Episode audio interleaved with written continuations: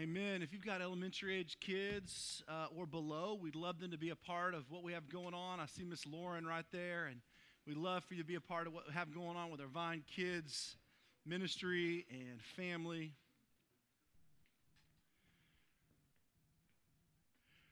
This week we are uh, we're still in this little hiatus, a uh, little pause from the Book of Acts. Those of you who've been with us for a while, we have been. Oh, thank you so much, sweet girls. Are these pictures for me? I love it. I get my hair fixed. Love them. It's awesome.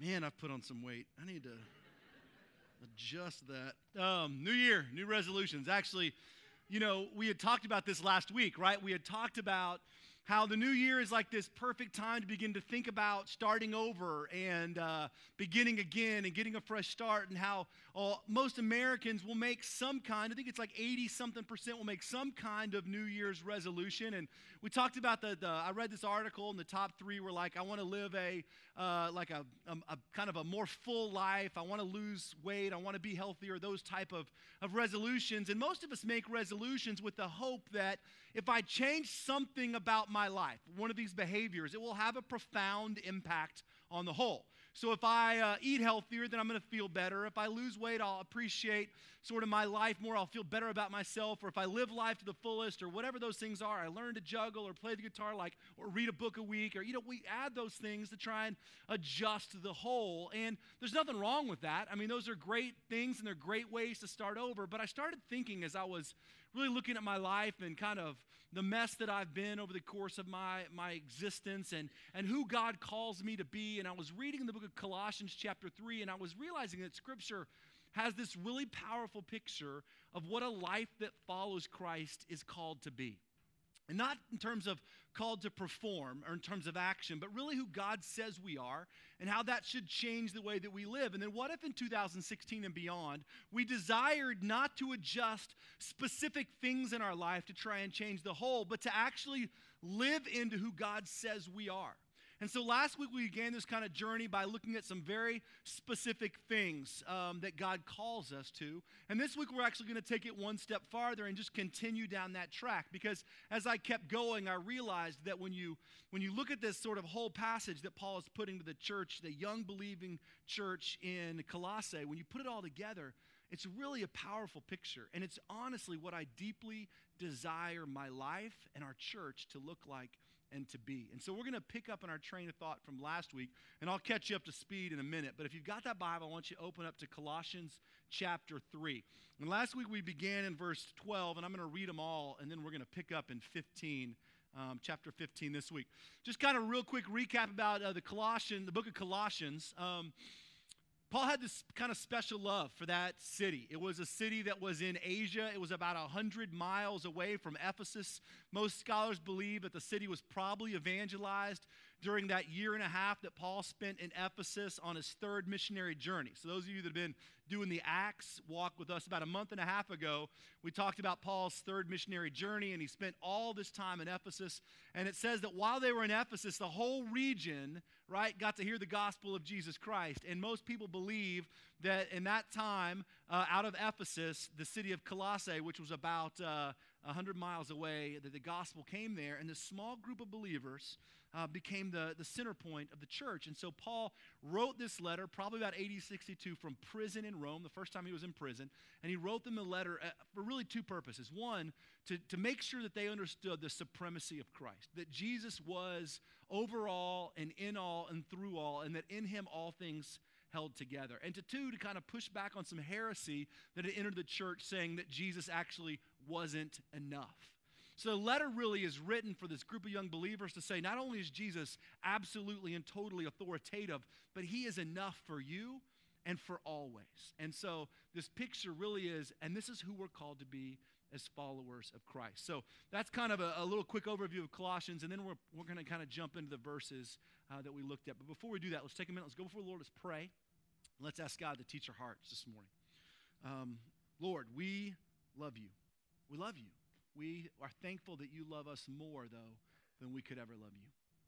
God, we're thankful that even in the midst of our best efforts, um, we fall completely and totally short. And we thank you for that because you rescue us. God, we cannot find ourselves or, or our way to you. We cannot pick ourselves up. Lord, you are the God who does all of that movement. So, whatever we brought here this morning, whatever lack of faith, whatever fear, whatever insecurity, whatever worry, or whatever um, just failing, God, you are a God who is enough and meets us right where we are.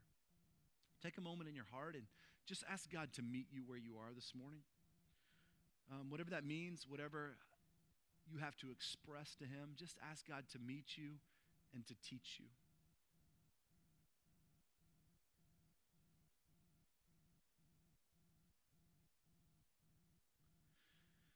Then take a moment and pray for someone beside you. We do this each week, encouraging our community to be people that pray for each other. Uh, pray that God would move in that person. Maybe you know their name, maybe you don't.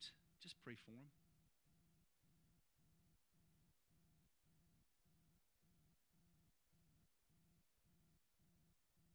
Lord, we ask that you would be glorified and exalted and lifted up.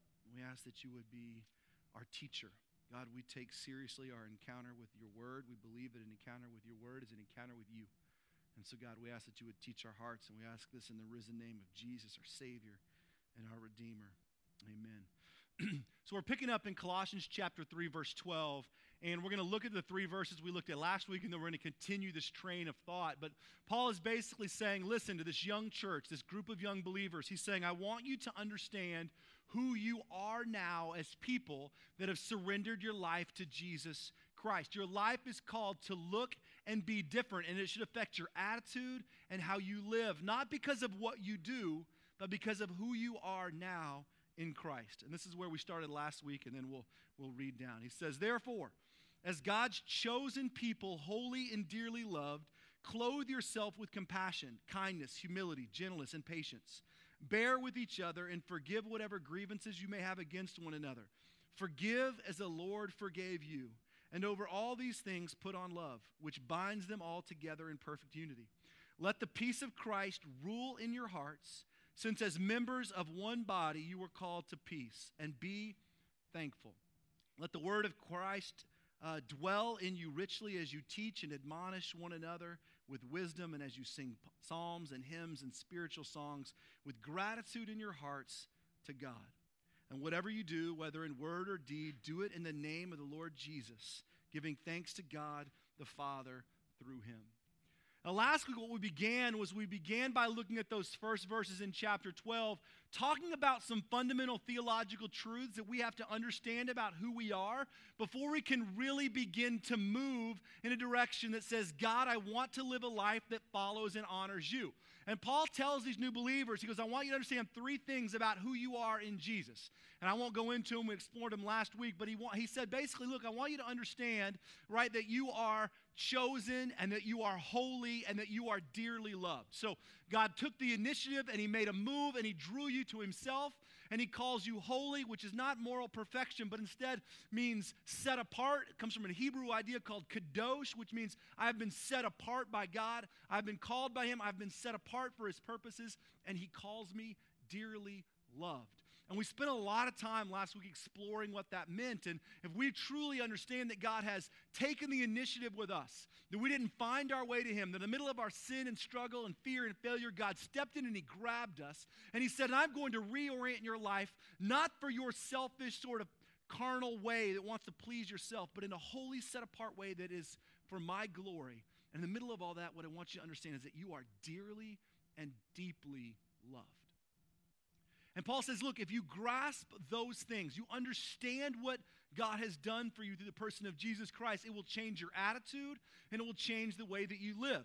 And he goes on to say, because of those things, right? Clothe yourselves with compassion and kindness and humility and gentleness and patience. Literally put them on, right?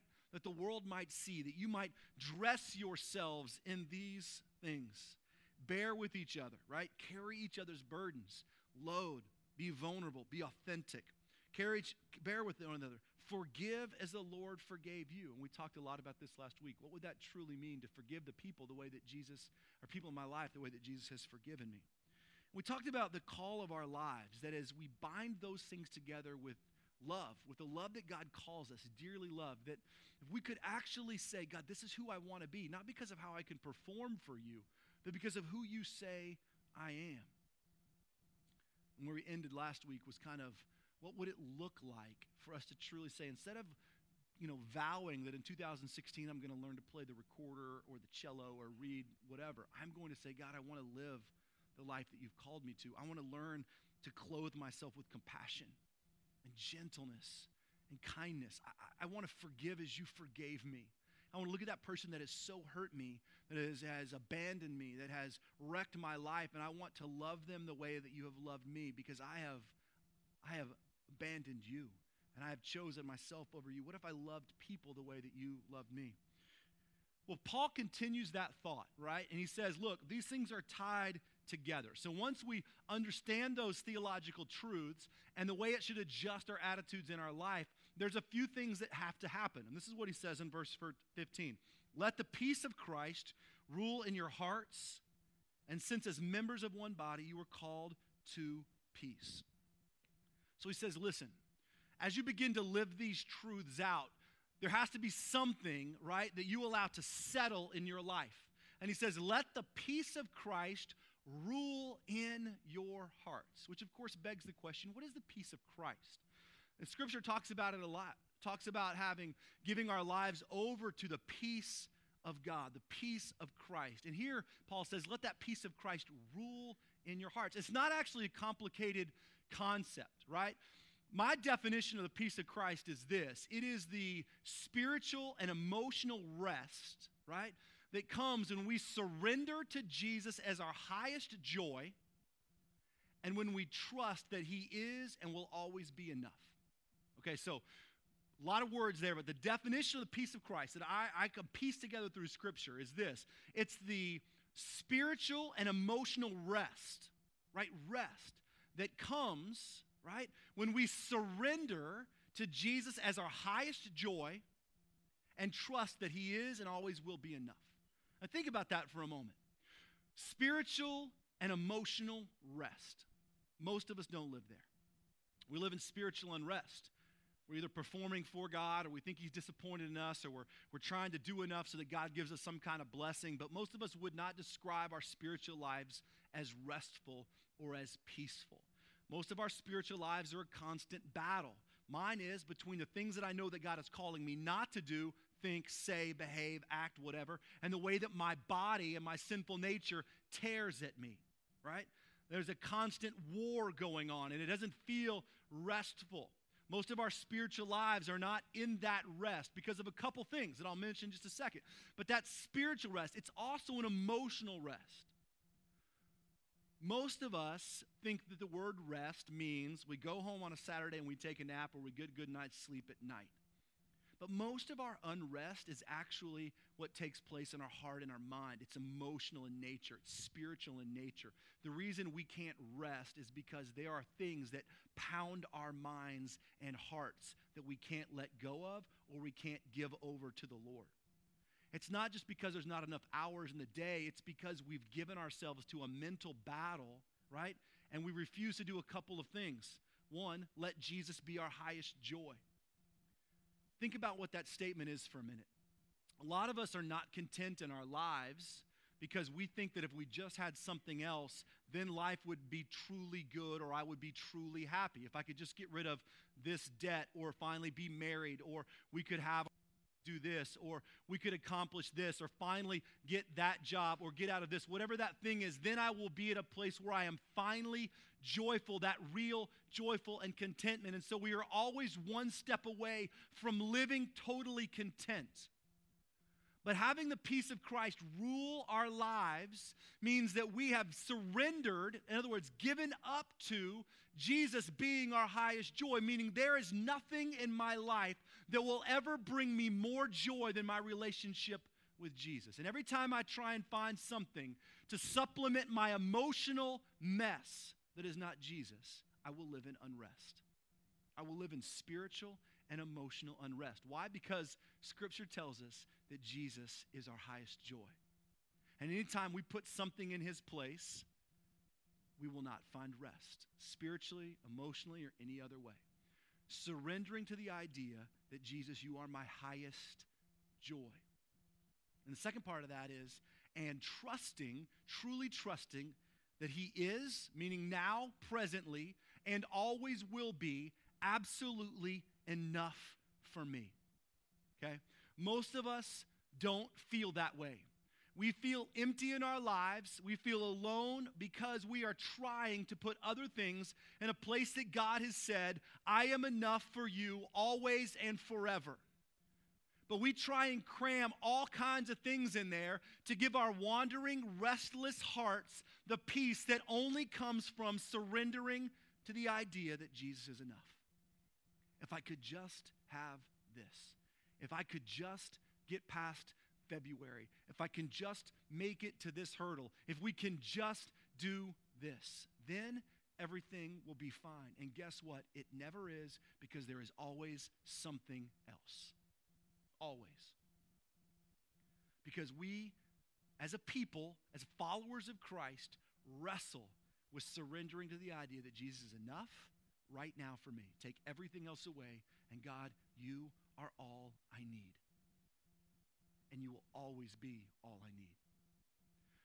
The peace of Christ is coming to grips with that truth. And guess what Paul says? He says, Let that peace, right? That peace that Jesus is our highest joy and trusting that He is and always will be enough, let that do what? Rule in your hearts. That word rule is a really powerful word. It means have dominion over. In other words, be the supreme authority over your hearts. Let that peace of Christ rule over your hearts. I don't know about you, but you know what rules my heart? Fear, anxiety, worry, lack of patience, disbelief. Those things rule my heart. They invade my soul. And I give them room and rule and dominion over me. And I feed them. And I feed those insecurities. And I feed that low self esteem. And I feed my fear. And I feed my anxiety. And I give it power. And I let it rule. And I let it have dominion over me. And what Paul says is listen, as followers of Christ, the only thing that should rule your heart is the spiritual rest that comes from knowing that Jesus is your highest joy, that He is, is and always will be enough. If you are living in a place of spiritual unrest, emotional unrest, I can guarantee you it's because you've let something else rule your heart. I promise. It's a person, it's an emotion, it's a fear, it's a thing, it's a behavior, it's sin, whatever it is. It's different for all of us, but we have let something else rule our hearts and we have believed that lie. For a lot of us, it's what we do when we walk and we look in the mirror in the morning. We let that lie rule our lives. For some of us, it's the insecurity of feeling like we will always be single for our whole lives. And if I could just find someone else to be there for me, I would feel full. And we believe that lie. For some of us, it's the fear of letting go of that one behavior that we know is destroying us. But yet we don't know what to do without it. And we let that lie rule our hearts. What Paul says is listen, right? Let the peace of Christ rule in your hearts. What is it that is ruling your heart? Is it the peace of Christ, right? Highest joy that Jesus is and always will be enough. And then he says, listen, because it's not just about the sort of mental battle that is that ruling, it's also taking place in your relationships. And he says, listen, let it rule in your life since, right? As one body, you were called to peace. Now, if you've read the New Testament, you will know that the early church was, they struggled. They fought a lot with each other. They argued and they debated, and a lot of Paul's letters were written to address heretical ideas that had popped up. And if you read First Corinthians, the church had even divided itself into four sections, and some were saying, I follow Apollos, and others saying, I follow Paul, and I follow Jesus, and I follow, you know, they split themselves. And even in Colossian, in the Colossian church, they were arguing over who was really in charge, Jesus or somebody else. And Paul says, listen, when we surrender our hearts to the peace of Christ, we have to understand that it should affect our relationships. We are all part of one singular body of Christ. Now, th- this is never more true than it is for the 21st century church, right? We are as fractured and as split as we've ever been throughout history. We have more denominations now, of course, than there's ever been historically. Denominations are split over everything from what they believe about baptism, communion, dancing, instruments, ideology, words, or just the fact that I don't like going there, right? And most of the time, we look at other communities in that context with this sort of judgmental picture. Ah, I can't believe they use a smoke machine, or I can't believe you do this, or I can't believe you have that, or we went there and they never talked about this, or whatever. And we, we look at these movements and we pass these judgments, right? I'd never go to a Baptist church, or I'd never go to a Methodist church, or, or whatever, or I only will go to those things. And we, we line ourselves up. And we pass these movements of judgment on our communities and we put up these walls and we fight for what's best for me or for us. Of course, our church isn't like that. We're perfect and great and amazing, but everybody else is terrible. But this is really how we approach it because really the truth is, and I'll say this really carefully, but most of you have come to this church because you left a church you were disenchanted with. Church growth happens in our community of Oklahoma City mainly by disenchanted people leaving churches they're disenchanted with and bringing their baggage to whatever new movement they have until they become disenchanted with that and they go somewhere else. And it's cyclical. Just is. Until they do something that I don't agree with, I don't like, I don't, whatever, and we move on. And I know that because I've taught every new member class we have. And most of the time, it's we didn't like this, we didn't like it. And look, I'm not saying that that's any, not a reason not to get up and leave. I'm just telling you that most of our movements are because we're disenchanted with one particular group, organization, body, or whatever, so we go find the one that we like. The problem with that in its core nature is that we tend to hold on to baggage and frustration about whatever community is that we left or that we were a part of. Typically. But what Paul's saying is listen, if we really let that peace of Christ rule in our hearts, it should affect the way that we think about the whole body of Christ. Like we are all part of this same family. If you've ever traveled anywhere and spent any time with believers outside of the Western United States, you will recognize very quickly that we are like the only part of the world that is deeply ingrained in our evangelical Protestant divisions. Now, there's Catholic and Protestant divisions all over the world, but our evangelical Protestant divisions, we are tied to them. I've traveled to like 37 countries doing mission work over the course of 20 years, and I have never, ever, ever, ever run into a believer that asked me what denomination I was in another country. Ever. All I've ever been asked is, Are you a believer? Are you a follower of Christ? And I've been hugged and I've been kissed. Which is weird, but I've been kissed and hugged because I'd said I believed in Jesus. Paul says, stop fighting with each other about semantics and realize that you're part of one body of Christ. Period. Be excited for each other, celebrate with each other, pray for each other. As a church, how are we praying for the other churches that are up and down Western? How are we fighting for them? How are we supporting the whole body of Christ? Paul goes on to say this. He says, as you are part of one body and you are called to peace, right? And be thankful. I love that statement because it's really short and it's really hard to mess up. But as followers of Christ, we are called to be people that are grateful and thankful. See, my life is filled with thankfulness to the Lord, but it always has a sort of a but attached to it, right? It's got, God, I'm really grateful, but if we could finish this thing, or if you could just, you know, I'm, I'm grateful for this, but I just need one more piece. It always sort of is attached to this thing. But he says, listen, if you really understand who Jesus is and what he did, did for you, you would be a people that were just thankful. Like it just came out of you, it just overflowed from you. Gratitude and thankfulness and humility. And as we looked at last week, compassion and kindness, right? What marks your life? Would people describe you as someone who's grateful and thankful? Would that be the echoes of your heart? Or are you a person that's just sort of one more thing I need from God before my life is filled? He says, listen, let the peace of Christ, right? The highest joy, he is and always will be enough. Let that rule in your hearts and let it adjust how you see people. Like let it change the way you see other churches, our own community, other believers, people, the world. Let that change you because what God did for you and be thankful. Look, I don't know where your life would be without Jesus, but I can tell you where mine would be. It would be a disastrous train wreck. I have nothing, nothing outside of Jesus. Thankful. Be thankful. Look, we all recognize there's people all over the world that have less than we do or, or whatever, and we take our stuff and our lives for granted because it's never enough. We live in a Western culture, right? We're gathering and holding on to and hoarding wealth is a part of our DNA. And it's never enough, and we're very seldom really grateful. It's always one more step, and then I'll have it together. Grateful got, I've got a roof. I've got breath, right? You've loved me when I'm unlovable. Be thankful.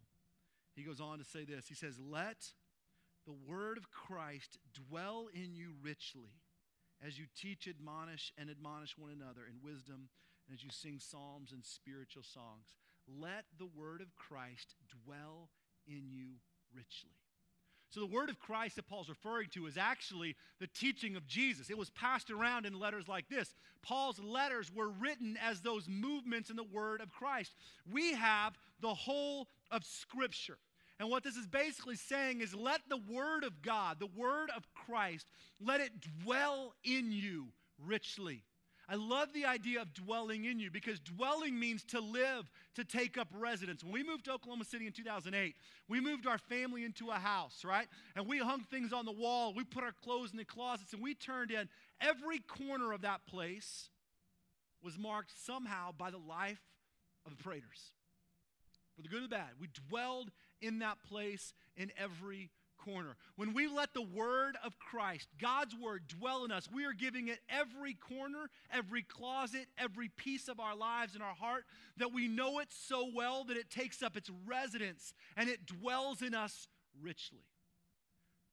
We have an incredibly high picture of the authority of Scripture here at Divine Community Church. We believe that God's word is God's word, and it's an encounter with Him when we encounter it. And it's not some guidebook by which we pick pieces out and say, hey, I really like this, but I don't know do what do with that, so I ignore it.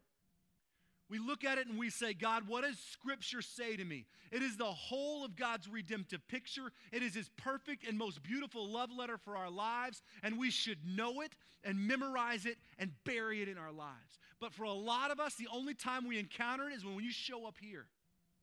How can it, one time a week when you open God's Word, how can that be enough to let it dwell in you? To take up residence, to know it like the photographs in your own home. I can tell you where everything is in my house.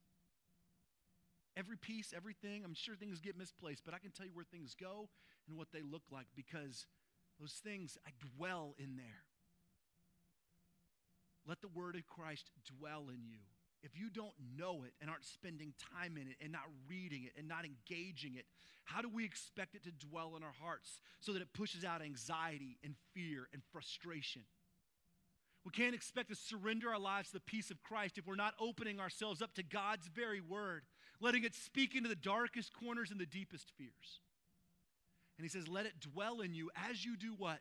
As you teach and admonish one another, right? In wisdom and you sing psalms and hymns and spiritual songs with gratitudes in your heart.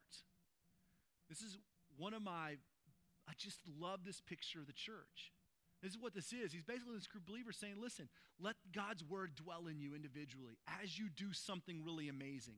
As you teach and admonish, which really just means to encourage and give advice to each other, right? In wisdom, and as you sing songs and spiritual songs. In other words, as you engage in the community, you should be driven by your engagement and your heart with God's word, and you should teach and encourage and admonish and give advice and worship together, right? I don't know what your picture of church is. But for most of us in our Western culture, it is a show up, entertain me, tickle my life, right? With stories or with an hour of engagement or with a 55 minute window so that I will come back again next week. And then eventually, in a year or so, I may give myself into volunteering in a life group or coming and showing up and easing my life into a next level. But I will come as long as you entertain me. And I'm not using that in a, a negative sense, I'm just saying that that's how we come in. But the early church really was not this, right? It wasn't just some person standing up here and, and saying a bunch of things and telling stories. It was this movement that they would read these letters together and they would discuss them and they'd be moments of authentic, deep, and real vulnerability where they encouraged one another and shared deep life and food and things and stuff. And you can't do that by showing up in a church and sitting in the back row and saying, Entertain me for an hour. Make me want to come back here. Look, I want to I want to be I don't know if this is ever possible, but I want to be a part of church where that picture is ridiculously real. Where the movement is uh, about us being involved together, admonishing and teaching and worshiping and singing psalms and hymns and engaging in authentic, real movements of life, where I become vulnerable to a people that I trust trust doesn't exist in our churches, right? Because we're petrified to be real with each other in the first place. And I've talked about this a lot, right? I mean, it's the one place, sadly, that we come in wearing all of our falsities, all of our masks, all of our things, because everybody else we look around has it some level together. And I don't want them to know that my life is falling apart. So we're very rarely vulnerable about our marriages, about our brokenness, is about how awful our kids are, or how awful I am, or whatever. We just hide those things. But what Paul's saying is something really, really different, right? That as we let the Word of God dwell in us, and we let God, the peace of Christ rule in us, we richly admonish and teach and encourage one another in wisdom, and we sing psalms and hymns and spiritual songs with what? with gratitude in our hearts because we're a part of something, right, that's bigger than me. The people that love me and care for me and don't pass their judgment, but love me. Why? Because they've given themselves to the rule of Christ and we are part of one body. And then finally, we last piece that we wrapped up with last week, and whatever you do, whether in word or deed, do it in the name of the Lord Jesus and give thanks to God through him. Whatever you do work, play, home, life, family, marriage, church, whatever you do, do it in the name of Jesus. And I, I mentioned you last week, there's two real pieces there, right? What happens when you do something in someone else's name? You do it in their heartbeat and their character. You're a representative of them. So if you're living life doing it in the name of Jesus, you're using his character and his heartbeat the way that he would. When you do something in someone else's name, they get the glory. When you're doing it in Jesus' name, He gets the glory, not you. Who cares what people think about you? I, know you do. and I know I care what people think about me, but really, if we could get to a place where we said, look, all I care is what you think about Jesus. Like, He's the very reason I have life anyway. He's the reason I draw breath in the morning. He is my highest joy and my everything. And so I want Him to get glory. And I do anything in my life for Him. Now, that's not who I really am, but it's who I desperately desire to be. And be. I look at these things put together. When you look at them together, this whole picture that Paul's painting, right?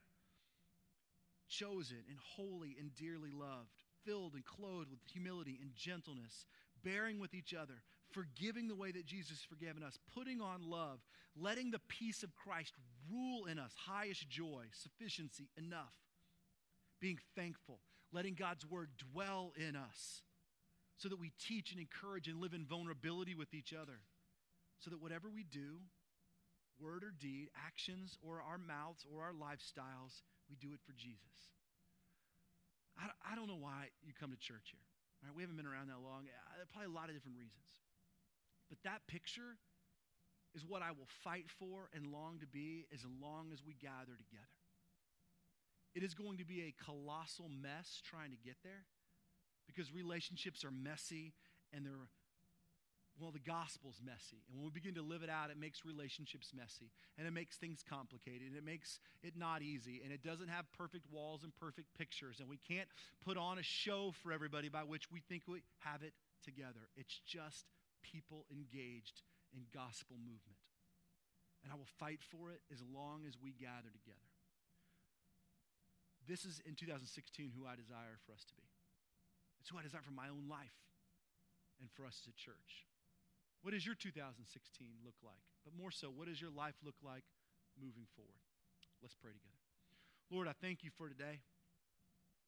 I thank you that you care for us and desire relationship with us. I thank you, God, that even in the middle of our fears and failures and our frustrations, you are God. And I confess, Lord, just honestly, that your peace does not rule my heart.